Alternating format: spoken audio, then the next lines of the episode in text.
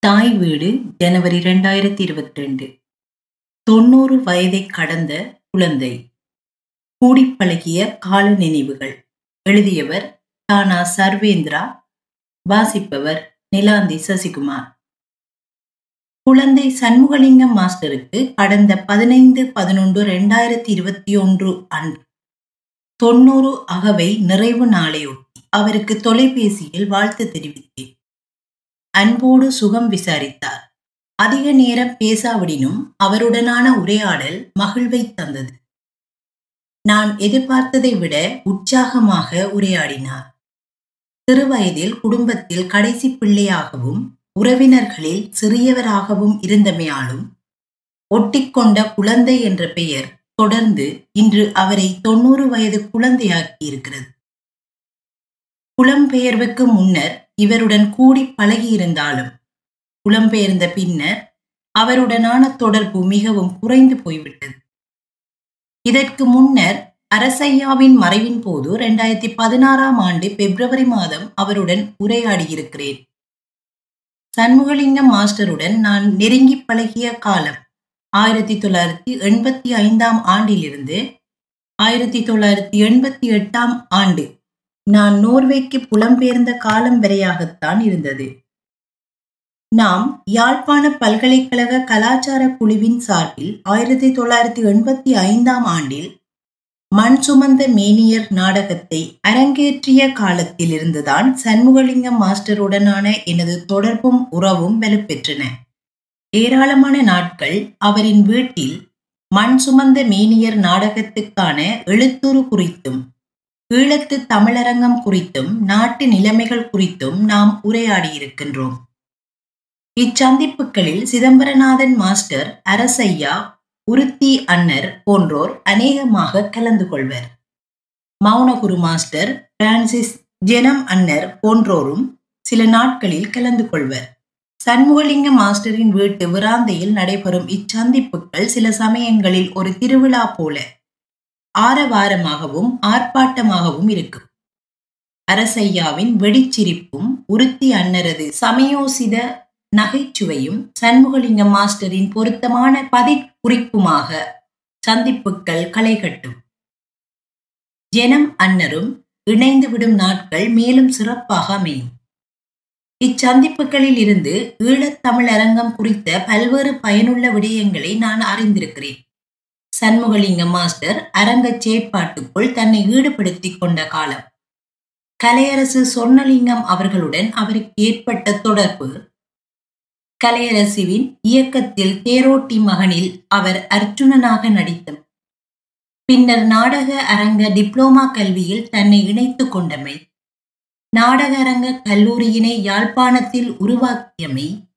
நாடக அரங்க கல்லூரியின் நாடக அரங்க பயிற்சிகளும் தாசிசியஸ் மாஸ்டர் அதற்கு வழங்கிய பங்களிப்பும் நாடக அரங்க கல்லூரியால் தயாரிக்கப்பட்ட பல்வேறு அரங்க நிகழ்வுகள் குறித்த அனுபவ பகிர்வுகள் சண்முகலிங்கம் மாஸ்டர் தனது எழுத்துருக்களை எழுதும் முறை குழந்தைகளுக்கான இவரது நாடகங்கள் குறித்த அனுபவங்கள் சண்முகலிங்கம் மாஸ்டரின் எழுத்துருக்களை நெறியாள்கை செய்யும் போது தனக்கு கிடைத்த அனுபவங்கள் குறித்து சிதம்பரநாதன் மாஸ்டர் வெளிப்படுத்திய கருத்துக்கள் மண் சுமந்த மேனியர் எழுத்துருவாக வளர்ந்த கதை. போன்று பல்வேறு ஈழத்து அரங்கம் குறித்த விடயங்களை ஈழத்தமிழ் அரங்கு உருவாக்க முயற்சிகளில் ஈடுபட்ட பிதாமகர்களின் நேரடி ஊடாட்டத்தின் மூலம் அறிய கிடைத்தமையை இன்று திருப்பி பார்க்கும் போது அரியதொரு வாய்ப்பாகவே தெரிகிறது.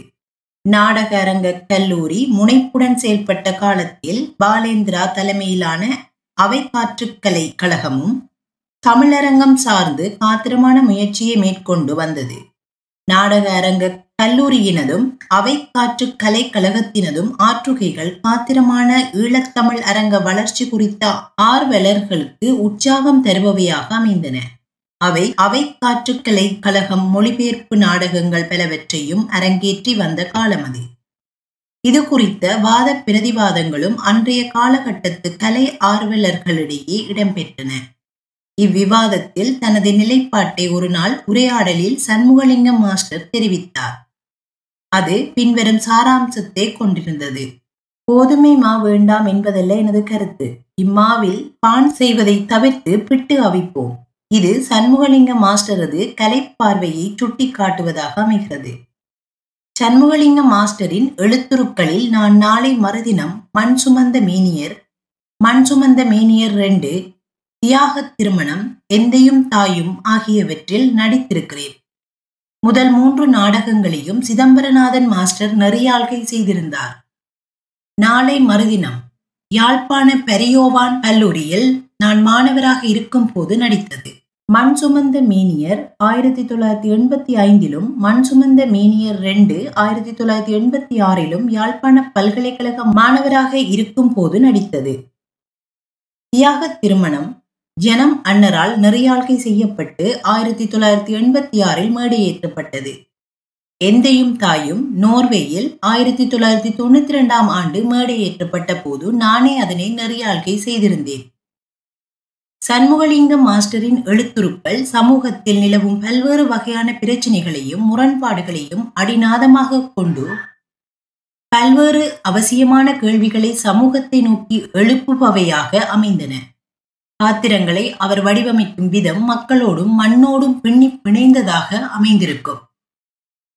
பாத்திரங்களுக்கு இடையிலான உரையாடல் கூர்மை நிறைந்ததாக அமைந்திருப்பதுடன் தேவையான இடங்களில் எள்ளலும் நகைச்சுவை உணர்வும் மிக்கதாக அமைந்திருக்கும். சண்முகலிங்க மாஸ்டரிடம் இயல்பாக அமைந்திருந்த நகைச்சுவை உணர்வு இவரது எழுத்துருக்களுக்கு பலம் சேர்ப்பவையாக அமைந்திருந்தன. அவரது எழுத்துருக்களின் தலைப்புகள் பொதுவாக கவித்துவமானதாகவும் தாக்கமான செய்தியினை வெளிப்படுத்துபவையாகவும் அமைவன.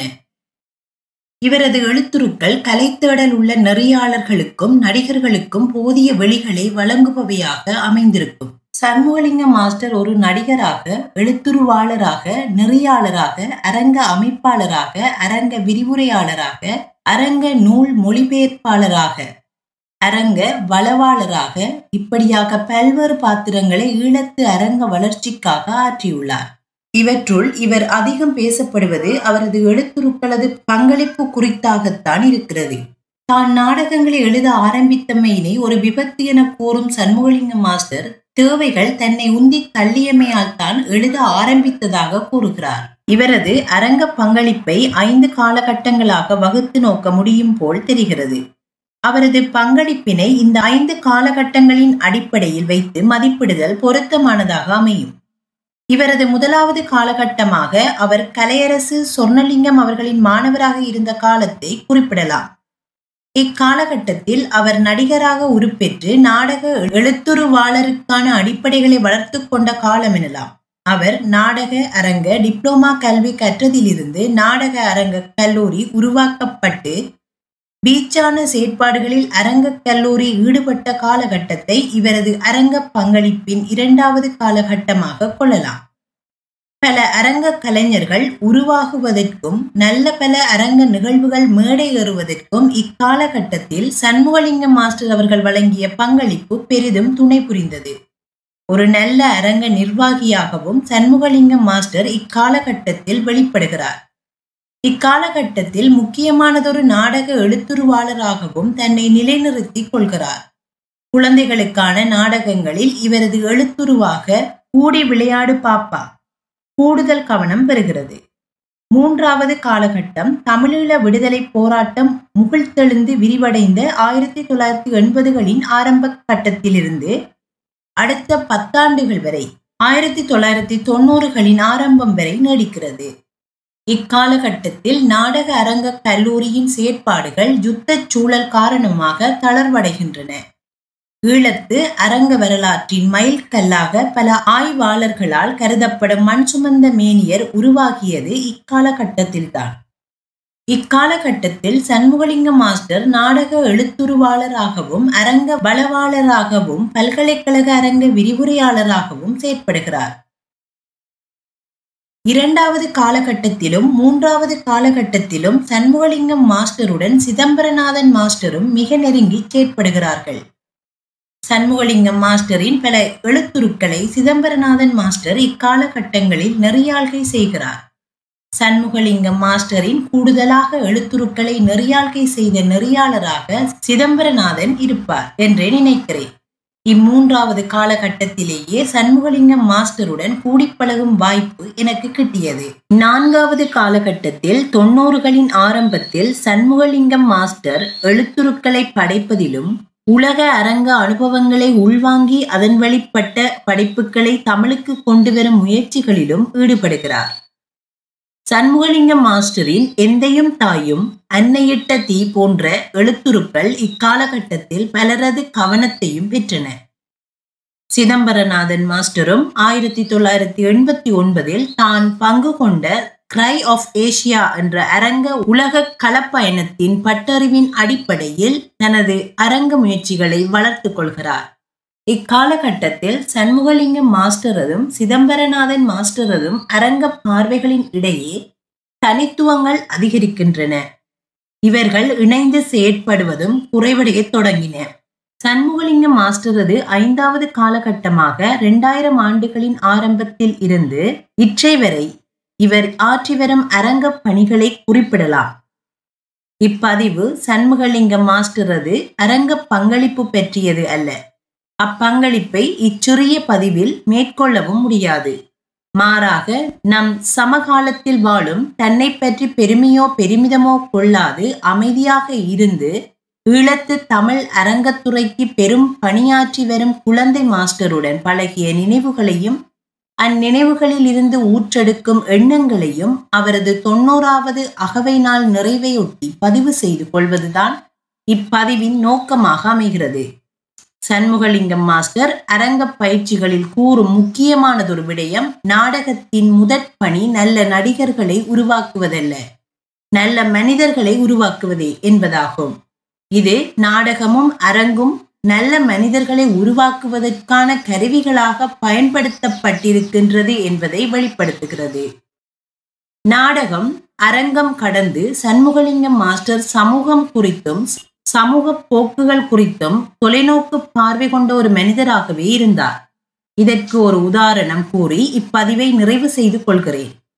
புலம்பெயர்வின் கால நீட்சி குறித்த அவரது தொலைநோக்கு பார்வைக்கு இது ஓர் நல்ல உதாரணமாக அமையும். பாதுகாப்பு அச்சுறுத்தல் காரணமாக நான் நோர்வேக்கு ஆயிரத்தி தொள்ளாயிரத்தி எண்பத்தி எட்டாம் ஆண்டு ஜூன் மாதம் புலம்பெயர்ந்தேன். இயன்றளவு விரைவாக ஆகக்கூடியது ரெண்டு வருடங்களில் நாடு திரும்பிவிட வேண்டும் என்பதே எனது எண்ணமாக இருந்தது. தாயகத்தை விட்டு புலம்பெயர்ந்த குற்ற உணர்வும் என்னை வாட்டத் தொடங்கியது. அப்போது ஆயிரத்தி தொள்ளாயிரத்தி எண்பத்தி எட்டாம் ஆண்டு ஆகஸ்ட் மாதம் சண்முகலிங்கம் மாஸ்டரிடம் இருந்து எனக்கு ஒரு கடிதம் வந்தது. அவர் அக்கடிதத்தை எழுதியது ஆகஸ்ட் மாதம் எட்டாம் திகதி அவர் கடிதத்தினை இப்படித்தான் ஆரம்பித்திருந்தார். திகதியை பார்த்தீர்களா? எட்டு எட்டு எண்பத்தெட்டு. நாம் ஒன்பது ஒன்பது தொண்ணூத்தி ஒன்பதில் கூட சந்திக்கும் நிலைமை வருமோ தெரியாது. இதனை அப்போது வாசிக்கும் போது எனக்கு ஏன் சண்முகலிங்கம் மாஸ்டர் இப்படி எழுதுகிறார் என்ற கேள்வியே எழுந்தது. ஆனால் அவர் எழுதியதே நிதர்சனம் என்பதை உறுதி செய்தது. ஒன்பது ஒன்பது தொண்ணூத்தி ஒன்பது வரை என்னால் தாயகம் திரும்பி சண்முகலிங்கம் மாஸ்டரை சந்திக்க முடியவில்லை. இரண்டாயிரத்தி மூன்றாம் ஆண்டிலேயே நான் அவரை மீளச் சந்திக்கும் வாய்ப்பு கிடைத்தது. சண்முகலிங்கம் மாஸ்டர் போன்ற ஆசான்களின் காலத்தில் நாமும் வாழ கிடைத்தமை எமக்கு இயற்கை வழங்கிய கொடை அன்றி வேறென்ன?